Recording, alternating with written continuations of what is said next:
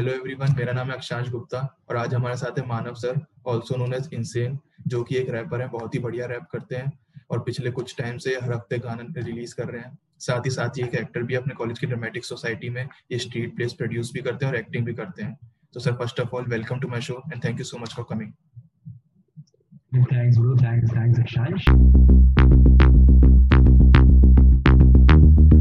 sir पहले तो आप हमें ये बताइए आपने रैप की शुरुआत कब और कैसे करी? या uh, जब लॉकडाउन शुरू हुआ था द फ़र्स्ट लॉकडाउन तो तो सात्विक ने मेरे को ईयर uh, शुरू होने के पहले 2020 में ऐसे रैप वगैरह सुनाया था। मेरे को शौक नहीं था रैप सुनने का ऐसे खास कोई। पर सात्विक ने बोला मेरे को नहीं कि ऐसे ज़बरदस्ती करी उसने कि नहीं नहीं सुन। हम्म। ये अच्छा गाना है तेरे को सुनना चाहिए। ठीक है यार प्यार से कह रहा है आदमी तो सुन लेते हैं। तो धीरे धीरे मेरे को काफ़ी पसंद आ गए। मेरे को याद हो गए गाने कुछ कुछ तो ऐसे एक दिन मैं लिखने बैठा था तो मेरे को कुछ लिखने का मन था। तो मैंने रैप लिख दिया। फिर मैंने भेजा लोगों को साध्वी वगैरह को सात्विक देवेश रचित ने। तो वो काफ़ी खुश हो गए कहते बहुत अच्छा लिखा है। उन्होंने मेरे को बोला कि ऐसे ऐसे बीट यूट्यूब पे उठा कोई बीट पे कर ये कर वो कर। फिर मज़ा आता गया तो लिखता गया। तो आपने घर वालों को बताया तो उनसे सपोर्ट था आपको? पेरेंट्स ने आपको सपोर्ट किया? पूरा सपोर्ट रहता है ऐसे तुम कुछ भी एक्स्ट्रा करिकुलर करो तो मतलब एक घर के जेनेटिक्स हैं जिनकी वजह से चल रही हैं चीज़ें थोड़ी बहुत हो जाती हैं। तो इसीलिए पूरा सपोर्ट रहता है। जब तक पढ़ाई नहीं रुकी तब तक तो पूरा ही सपोर्ट है। तो सर आपकी इंस्पिरेशन या आइडल कौन था? कौन सा रैपर आपको इतना पसंद आया कि आपने रैप लिखना शुरू करा?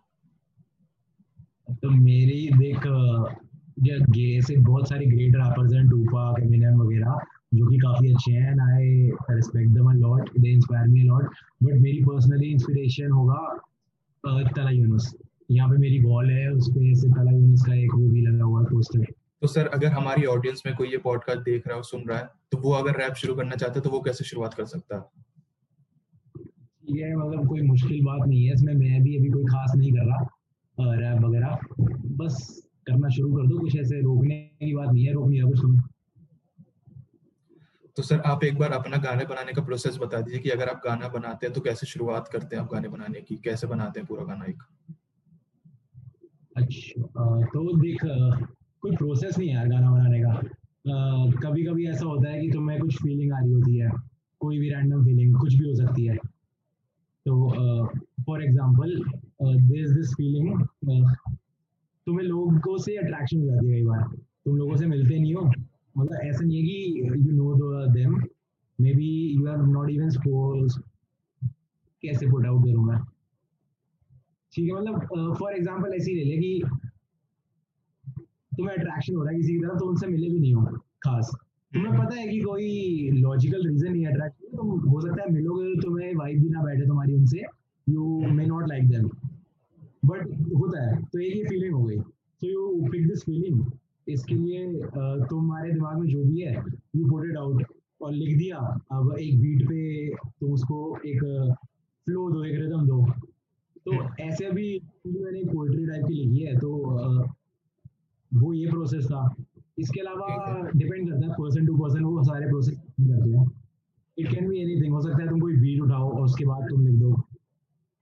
कुछ भी मतलब basically for a good song मेरे को तो यही सीखा है मैंने अब तक मेरे को जितने लोगों ने बताया है जिनसे मेरी बात हुई है। For a good song for any good piece of art they should be a particular feeling which is describe by that piece of art वो एक लाइन की फीलिंग भी हो सकती है वो बड़ा सा पैराग्राफ भी हो सकता है कुछ भी हो सकता है। तो अगर कोई रैप शुरुआत कर रहा है तो आप क्या रिकमेंड करेंगे? जैसे आजकल ऑनलाइन कोर्सेज बहुत आने लगे हैं हर चीज़ का ऑनलाइन कोर्स मिल जाता है रैप के भी ऑनलाइन कोर्स काफ़ी हैं। तो पहले ऑनलाइन कोर्स करना चाहिए या फिर शुरू कर दें और धीरे धीरे टाइम के साथ अपने आप सीख जाएँगे?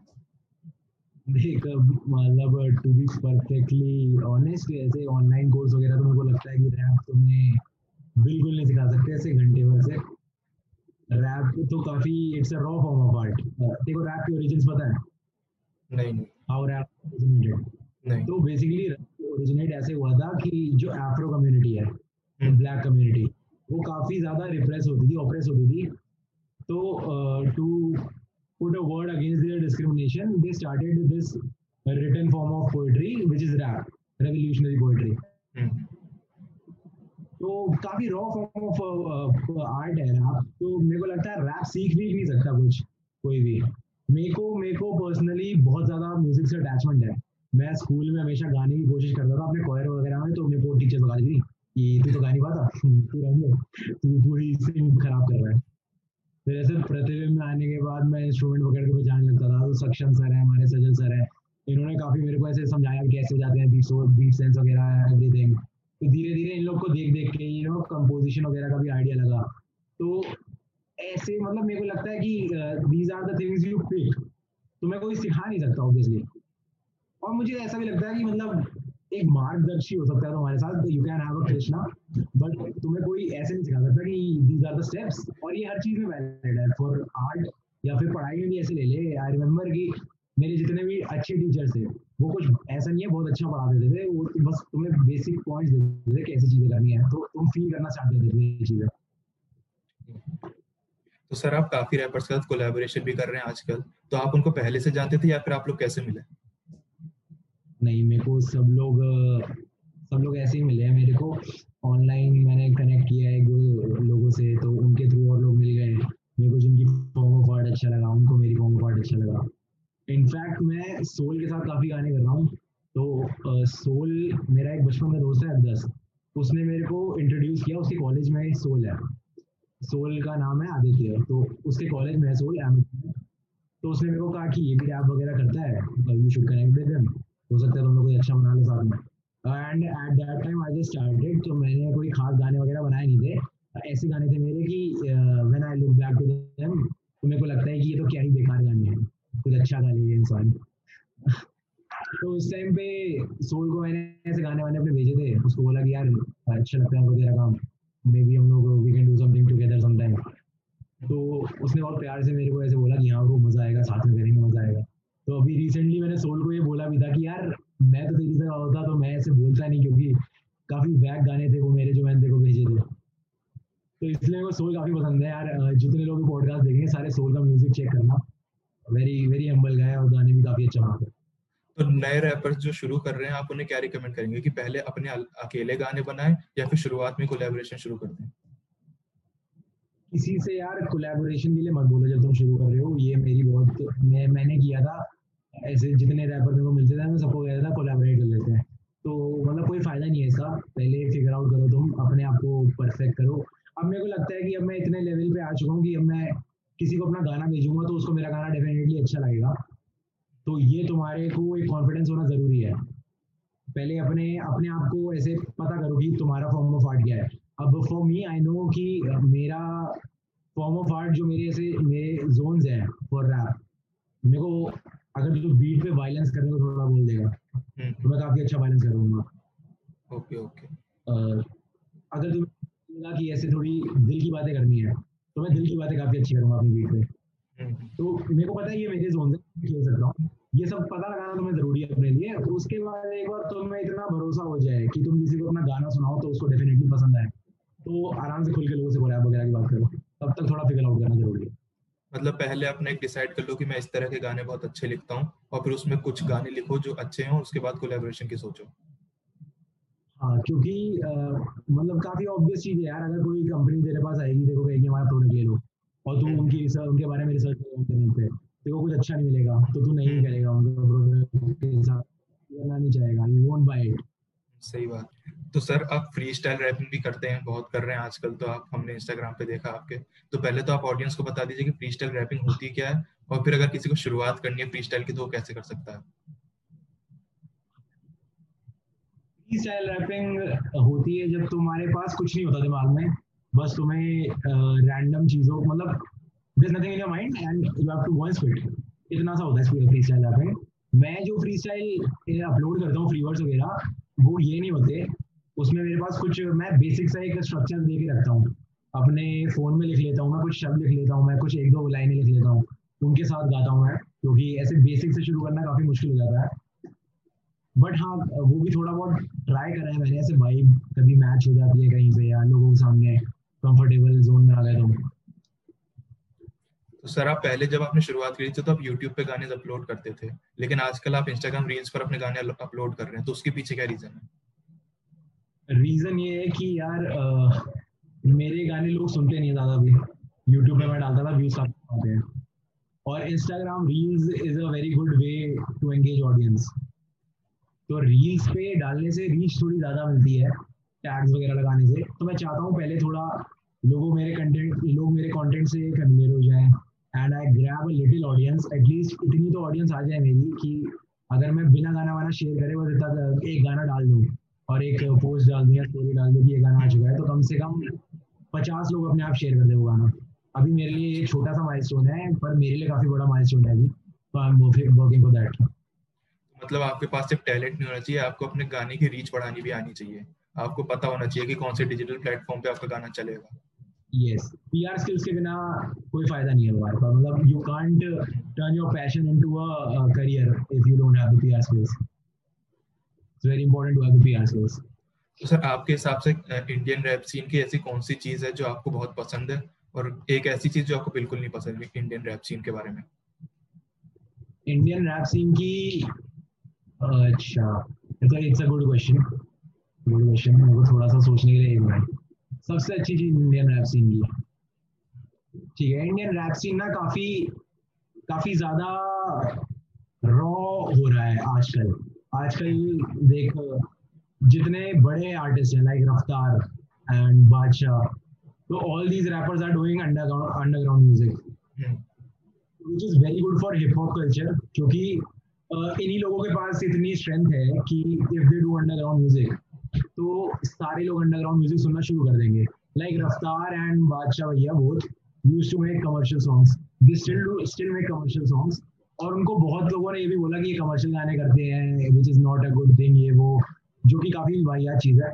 इंसान को अपना घर चलाना आना चाहिए इंसान को अपने आप को बेचना आना चाहिए ज़रूरी है। सही बात। अब इन्होंने दिया करना तो ये धागे खुल रहे हैं। और इन्हीं लोगों के पास पावर रहती है कि ये लोग जो जनरल ऑडियंस है जैसे तू है मैं हूँ we listen to underground hip hop हमें पता है अंडरग्राउंड हिप के की इम्पोर्टेंस क्या है क्योंकि हमारी लाइफ में एक पार्ट है उसका थ्रू टफ टाइम्स वगैरह। तो जो जनरल ऑडियंस है उनको नहीं पता है सब चीज़ें। वो तभी सुनना शुरू करेगी जब उनको लगेगा कि अच्छा ये तो लोग सुन रहे हैं maybe this is a pop culture thing maybe this is a famous thing जो मेरे को ही नहीं पता बस। वो अपने फोमो की वजह से सुनना शुरू करेंगे और इसीलिए करेंगे क्योंकि बड़े आर्टिस्ट है बड़े आर्टिस्ट गाने बनाएँगे ऐसे अंडरग्राउंड वाले। मतलब वही पीआर वाली चीज़ हो गई कि उनने पहले कमर्शियल गाने बना के वो अपना नाम बनाया और उसके बाद वो अंडरग्राउंड हिप हॉप में घुस गए। तो जैसे पहले रफ, रफ्तार और बादशाह भाई हनी सिंह के लिए गाने लिखते थे लेकिन फिर उनने अपना अलग शुरू किया। तो बाकी रैपर्स को क्या करना चाहिए? पहले किसी और के लिए गाने लिखे फिर अपना काम शुरू करें या शुरुआत से अपने गाने लिखने चाहिए? मतलब ये तो यार कोई ऐसी वो नहीं है डिसीज़न मेकिंग वाली चीज़ आप क्या प्रेफर करते हैं? अगर आप ऐसी जगह होते कि एक आपको चांस मिला किसी और के लिए लिखने के लिए और एक आपके पास अपना चांस है कि मैं अपने लिए गाने लिखूं? मैं लिख दूँगा मेरे को लिखने में काफ़ी मज़ा आता है मैं लिख दूँगा। तो सर आप मतलब इट्स घोस्ट राइटिंग या फिर मेरे को क्रेडिट्स मिल रहे हैं मैं लिख दूँगा एनी केस मतलब आपको लिखना पसंद है तो आपको लिखना है बस किसी के अपने लिए हो किसी और के लिए। Exactly exactly. तो सर आप एक्टिंग भी करते हैं, अपने कॉलेज की ड्रामेटिक सोसाइटी में भी हैं, और पिछले साल आप लोग मूडाई में भी गए थे, वहाँ पे जीते भी थे। तो पहले तो आप हमारी ऑडियंस को बताइए कि मूडाई है क्या, और उसके बाद आपका एक्सपीरियंस कैसा रहा वहाँ पे? ठीक है पहली चीज़ तो यार मैं एक्टिंग करता नहीं हूँ मतलब मेरे को थोड़ा पसंद है तो कॉलेज में मौका मिल गया, इसलिए थोड़ा बहुत अंधेरे में तीर मार लेता हूँ, आती नहीं है मेरे को खास वगैरह। और बाकी मूडा यार आईआईटी बॉम्बे का फेस्ट है। It's one of the biggest fest of India तो उधर मूडा में दिस नुक्कड़ इवेंट जहाँ पे हम लोग परफॉर्म करने गए थे which was a very great great experience for us क्योंकि हम पहली बार किसी इतने बड़े इवेंट में परफॉर्म करने जा रहे थे और uh, हमने पहले किसी इतने बड़े इवेंट में परफॉर्म किया नहीं था। अब वहाँ पे हम लोग आई रिमेम्बर दिस पर्टिकुलरली क्योंकि uh, uh, मेरे लिए काफ़ी ऐसे लाइफ चेंजिंग मोमेंट था ये। प्रीलिम्स राउंड थे प्रीलिम्स राउंड इज़ फाइनल्स के पहले you have to do the prelims जिसमें तुम अपना आधा स्ट्रीट में दिखाते हो एक ट्रेलर टाइप का। एंड देन द जजेस डिसाइड कि whether or not your team will be qualified for the finals तो प्रीलिम्स में देयर वाज दिस परफॉर्मेंस जहाँ पे हमें परफॉर्म करना था अपना पूरा प्ले और uh, मेरा गला थोड़ा खराब था। मैं चिल्ला चिल्ला के डायलॉग्स दिए। अब मैं बाहर आता है हम सर्कल बना हुआ है। सीनियर्स भी हैं फोर्थ ईयर है सब हैं। Uh, जिन्होंने छोड़ दिया था प्रतिबिंब वो भी है। पूरी टीम है। एंड हमारे नमन सर हैं तो नमन सर से मिला है? हाँ हाँ। रॉय सर नहीं नमन रॉय सर से नहीं मिला। तो मिल लियो अब तो काफ़ी बदल चुके हैं। तो आ, अब सर्कल में खड़े हैं। एक एक बंदे की परफॉर्मेंस की बात हो रही है। अब कुछ ऐसे अच्छा अच्छी सी बात हुई थी टीम के बारे में सर्कल में सब हंस रहे हैं। मैं भी थोड़ा स्माइल कर रहा हूँ। तो नमन सर मेरी तरफ़ देखते हैं। तो हंस कैसे रहा तेरी आवाज़ नहीं आई थी तेरे को पता नहीं है क्या? काफ़ी उदास हो गया उस टाइम पे। यार टीम के आगे बेइज्जती हो गई। शिट और मैं कुछ बोल भी नहीं सकता, क्योंकि मेरी तो आवाज़ ही नहीं है। आवाज़ तो मेरी बैठी हुई है। तो ऐसे एग्जिस्टेंशियल क्राइसिस हो गया था मेरे को उस टाइम पे काफ़ी। बट मेरे को नमन सर काफ़ी पसंद है, क्योंकि ऐसे नमने को मेरे दोस्तों ने, मेरे सहपाठियों ने बताया फ़र्स्ट ईयर जो मेरे थे कि नमन सर आए हमारे पास, हमको कहते यार मैंने ज़्यादा बोल दिया क्या मानव हमको यार दिल का तो बहुत साफ़ है आदमी। सर आप लोग मूड आई में जीते भी थे तो जीत की फीलिंग कैसी थी? क्योंकि इतना बड़ा फेस्ट है वो इतने बड़े फेस्ट में जीतना। जीत की फीलिंग यार जीत की फीलिंग ऐसी थी कि तो सात्विक आता है भाग के और कहता है यार हर किसी के पास इंडिविजुअली जाता है सात्विक। एंड इसे कि कूदो कूदो एनर्जी चाहिए सब में एनर्जी चाहिए। और मेरे को लगता है कि वही पॉइंट था जिसकी वजह से सब में एनर्जी आ गई। फिर हम सब अंदर गए, हमने, हमें कुछ फ़र्क नहीं पड़ रहा था कि क्या हो रहा है, क्या नहीं हो रहा, क्योंकि हम लोग सिर्फ़ डेढ़ दो घंटे सोए थे सारे लोग, और सीनियर्स तो सोए भी नहीं थे।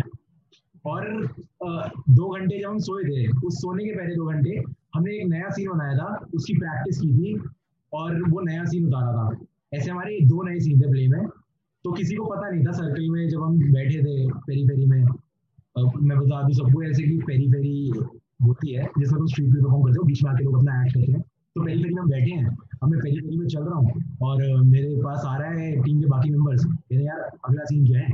अगला सीन क्या है? आगे क्या करना है? मुझे तो याद ही नहीं है। मैं सबको बोल रहा हूँ कि मैं, मेरे काफ़ी सारे रोल्स कट हो गए थे, क्योंकि मेरी आवाज़ बैठ रखी थी तो मैं सबको ये बोल रहा हूँ अपने खराब गले में यार ये वाला सीन है फुल पावर जाके एनर्जी दे दियो, बस एनर्जी दे दियो, बस कुछ नहीं चाहिए एनर्जी दे दियो। जीतने वाली फीलिंग तो काफ़ी अच्छी थी। मैं और रचित थे हम चाय पी रहे थे। और मैं एकदम से पता चला भाई डी टू जीत गया। हमने चाय फेंकी अपने पीछे और हम भागते हुए गए सारे भागते हुए गए। अमित सर आए अमित सर रोने लग गए मैं भी रोने लग गया। हम सबने ट्रॉफी के बाद फ़ोटो खिंचवाई। तो सर आप एक्टिंग भी करते हैं आप रैपिंग भी करते हैं तो इन सब चीज़ों के साथ अपनी पढ़ाई को कैसे मैनेज करते हैं? काफ़ी मुश्किल है पढ़ाई को मैनेज करना। अपनी फ़िलहाल तो ऑनलाइन समय तो पेपर वेपर आता है। आराम से हो जाता है थोड़ा। ऑनलाइन सेमेस्टर में थोड़ा कम पढ़ाई करनी होती है। कई चीज़ें जो मैं यहाँ भूल नहीं रहा हूँ जो मैं तेरे को बाद में बताऊँगा। क्योंकि मैं चाहता नहीं यूट्यूब पे मेरे घर वाले देख लें। बट यस पढ़ाई मैनेज करना मुश्किल नहीं है यार। इतना काफ़ी आसान काम है पढ़ाई मैनेज करना कॉलेज में। कॉलेज में तो मैं जेई टाइप की पढ़ाई तो करनी नहीं होती है कॉलेज की पढ़ाई थोड़ी ईजी होती है। और अगर तुम क्लासेस अपनी सही से अटेंड करते हो तो तुम्हें बिल्कुल नहीं पढ़ना होता। है एग्ज़ाम के एक हफ़्ते पहले बस पढ़ना होता है। क्लासेस में तो समझ आ जाता है। जैसे आपने जेई की बात करी, आपने भी जेई एग्ज़ाम दिया है, और हो सकता है हमारी कोई ऑडियंस हो, वो जेई एग्ज़ाम दे रही हो या देने वाली हो। तो आप जब जेई का प्रेशर था तो आप उसे कैसे हैंडल करते थे? कैसे पढ़ाई पे फोकस रखते थे? डिस्ट्रैक्शंस को दूर करते थे? या मैं तो कोई डिस्ट्रैक्शन दूर नहीं रखता था। मैं तो सब कुछ कर लेता था, ऐसे मतलब चलती रहती थी चीज़ें। जो होता था, हो जाता था, ऐसे पढ़ाई वढ़ाई का ये सीन था कि मज़ा आता था मेरे को थोड़ा थोड़ा पढ़ने में। फिजिक्स में मैथ्स में काफ़ी मज़ा आता था। केमिस्ट्री में थोड़ा सा मुश्किलें होती थी बट टीचर अच्छे मिल गए थे। तो यही सीन है कि अपने टीचरों की बातें माननी चाहिए अगर तुम कोचिंग जा रहे हो। हम्म। या फिर स्कूल में जो भी है मतलब कोई एक टीचर होना चाहिए और एक बुक होनी चाहिए तुम्हारे पास फॉलो करने के लिए। तो चीज़ें स्मूथ चलती रहती हैं ऐसा नहीं है कि तुम्हें पढ़ने के लिए जेई के टाइम पे प्रेशर आना चाहिए बहुत ज़्यादा है वो। इन्जॉय करो प्रोसेस को बढ़िया है। जेई का प्रोसेस काफ़ी कुछ सिखा देता है तुम्हें। काफ़ी ज़्यादा कुछ सिखा देता है जेई का प्रोसेस आई एम श्योर यार जेई दे के वो मतलब लाइफ के काफ़ी लेसन सिखा देता है भले पढ़ाई उससे समझ आए ना आए लेकिन लाइफ के काफ़ी लेसन सीखने को मिल जाते हैं। तो मतलब बस यही है कि अपनी yes. पढ़ाई भी करते रहो बाकी चीज़ें भी करते रहो। ऐसे लोड लेने की ज़रूरत नहीं है कि पूरे दिन बस बैठ के पढ़ रहे हैं। सब कुछ होना चाहिए लाइफ में मस्ती भी होनी चाहिए पढ़ाई भी करते रहो एक टाइम टेबल बना लो। जितने टाइम पढ़ रहे हो उतने टाइम पढ़ते रहो। जितने टाइम खेल रहे हो या कुछ और कर रहे हो तो उतने टाइम वही करो। उस टाइम पढ़ाई मत सोचो पढ़ाई के बारे में मत सोचो। तो सर आपको क्या लगता है कि आप डीटीयू कॉलेज यस सर आप बोलिए यस नहीं नहीं यार बोल। नहीं मैं पूछ रहा था कि आप डीटीयू कॉलेज में आए हो इंडिया का टॉप इंजीनियरिंग कॉलेज है ये तो आपको क्या लगता है इस कॉलेज ने आपकी कितनी मदद करी है? आप रैप भी करते हो एक्टिंग करते हो आपने सब कॉलेज में आके शुरू किया तो आपको क्या लगता है इस कॉलेज ने आपकी कितनी मदद करी है? यार जो भी अभी मैं कर रहा हूँ एज एन आर्टिस्ट लाइक तो बार बार यार मत बोल कि एक्टिंग कर रहा हूँ क्योंकि मैं एक्टिंग कर नहीं रहा हूँ मैं कोशिश कर रहा हूँ कि एक्टिंग करना शुरू कर दूँ ज़िंदगी तो मेरे को थोड़ा बुरा लग रहा है। बाकी मेरे को जो भी मैं एज एन आर्टिस्ट कर रहा हूँ, या जो भी अभी मेरी एक पर्सनैलिटी बनी है and to be perfectly candid यार ऐसे मैं बहुत प्यार करता हूँ कि अभी मैं जो आदमी हूँ, जो मेरी मेंटालिटी है उस सबसे। क्योंकि मैंने लुक बैक दो साल पहले का माना था, अभी का माना था, उसमें ज़मीन आसमान का फ़र्क है। दो साल पहले का माना थोड़ा ऐसे होमोफोबिक था मिसोजिनिस्ट था रेसिस भी था, थोड़ा थोड़ा चाहता नहीं था, पर था।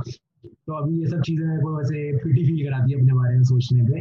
बट पॉइंट इज़ कि जो भी मेरे पास है अभी आर्टिस्टिक स्पिरिट में, या मेंटालिटी वाइज सब कुछ कॉलेज की वजह से मेरे। और मैं कॉलेज भी नहीं बोलूँगा यार, मेरे को कॉलेज से ज़्यादा फ़र्क नहीं पड़ता अभी। कॉलेज से बस मेरे को प्लेसमेंट निकालनी है और कोई फ़र्क नहीं पड़ता।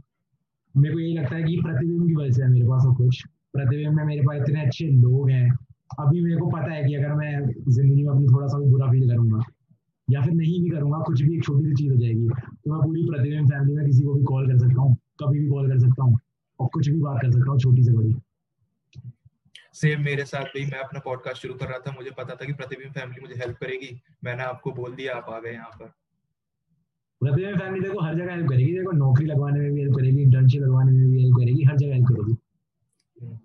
तो सर आपको क्या लगता है कि जो मानव है उसमें कोई ऐसी एक बहुत बढ़िया बात एक स्ट्रॉन्ग पॉइंट की ये मेरा स्ट्रॉन्ग पॉइंट है ये मुझे अपने बारे में बहुत पसंद है और एक वीक पॉइंट जो कि आपको बिल्कुल नहीं पसंद आप चेंज करना चाहते हैं अपने बारे में? ठीक है तो यार आ, मेरा स्ट्रॉन्ग पॉइंट ये है कि यार मैं आम पीपल्स पर्सन मेरे को पता है मैं लोगों से बात करूँगा तो लोग मेरे सामने बहुत कंफर्टेबल होकर बात करते हैं। तो यस ये मेरा स्ट्रॉन्ग पॉइंट है। मेरे को पता है कि ऐसे महफिल वगैरह जमाना आता है मेरे को लोगों के बीच में। यही है मेरा स्ट्रॉन्ग पॉइंट और वीक पॉइंट तो मतलब काफ़ी सारे हैं। काफ़ी सारे हैं और ऐसा कोई स्पेशल वीक पॉइंट नहीं है यार कि ये चीज़ है, ये चीज़ है। काफ़ी सारे वीक पॉइंट ऐसे मतलब ऐसे इनसिक्योरिटीज जो तुम्हारी होती हैं वजह से तुम्हें बुरा फील करते रहते हो हर टाइम जो तुम सतह पे नहीं दिखाते हो, पर ऐसे तुम्हारे खास लोगों को पता होती है, घर वालों को पता होती है। दो ज़्यादा वीक पॉइंट्स मेरे को अभी ऐसे कल बताया गया है कि मैं थोड़ा चीज़ों को अंडर एस्टिमेट कर देता हूँ ठीक है तो कर लेंगे हम लोग। तो ये भी मेरे को काफ़ी सोच रहा हूँ मैं सुबह से इस बारे में। तो सर अब टाइम हो गया हमारे रैपिड फायर राउंड का। इसमें मैं आपसे क्वेश्चन पूछूँगा दो ऑप्शन दूँगा। आपको एक ऑप्शन चूज़ करना है जल्दी जल्दी आंसर देने हैं और जस्टिफिकेशन नीचे कि क्यों चूज़ करा आपने। ठीक है? तो भाई मैं बहुत एक्साइटेड रैपिड फायर खेलना है कॉफ़ी विद करा नहीं देख रहा था अभी। हाँ, बिल्कुल सर तो यूट्यूब और इंस्टाग्राम यूट्यूब रैपिंग और एक्टिंग एक्टिंग स्कूल लाइफ और college life college life freestyle और prepared rap prepared rap veg और non veg non veg street food और fine dining street food are you a morning person or a night out night out sir आपकी favourite movie कौन सी है? मेरी favourite movie अंडे बसंती है।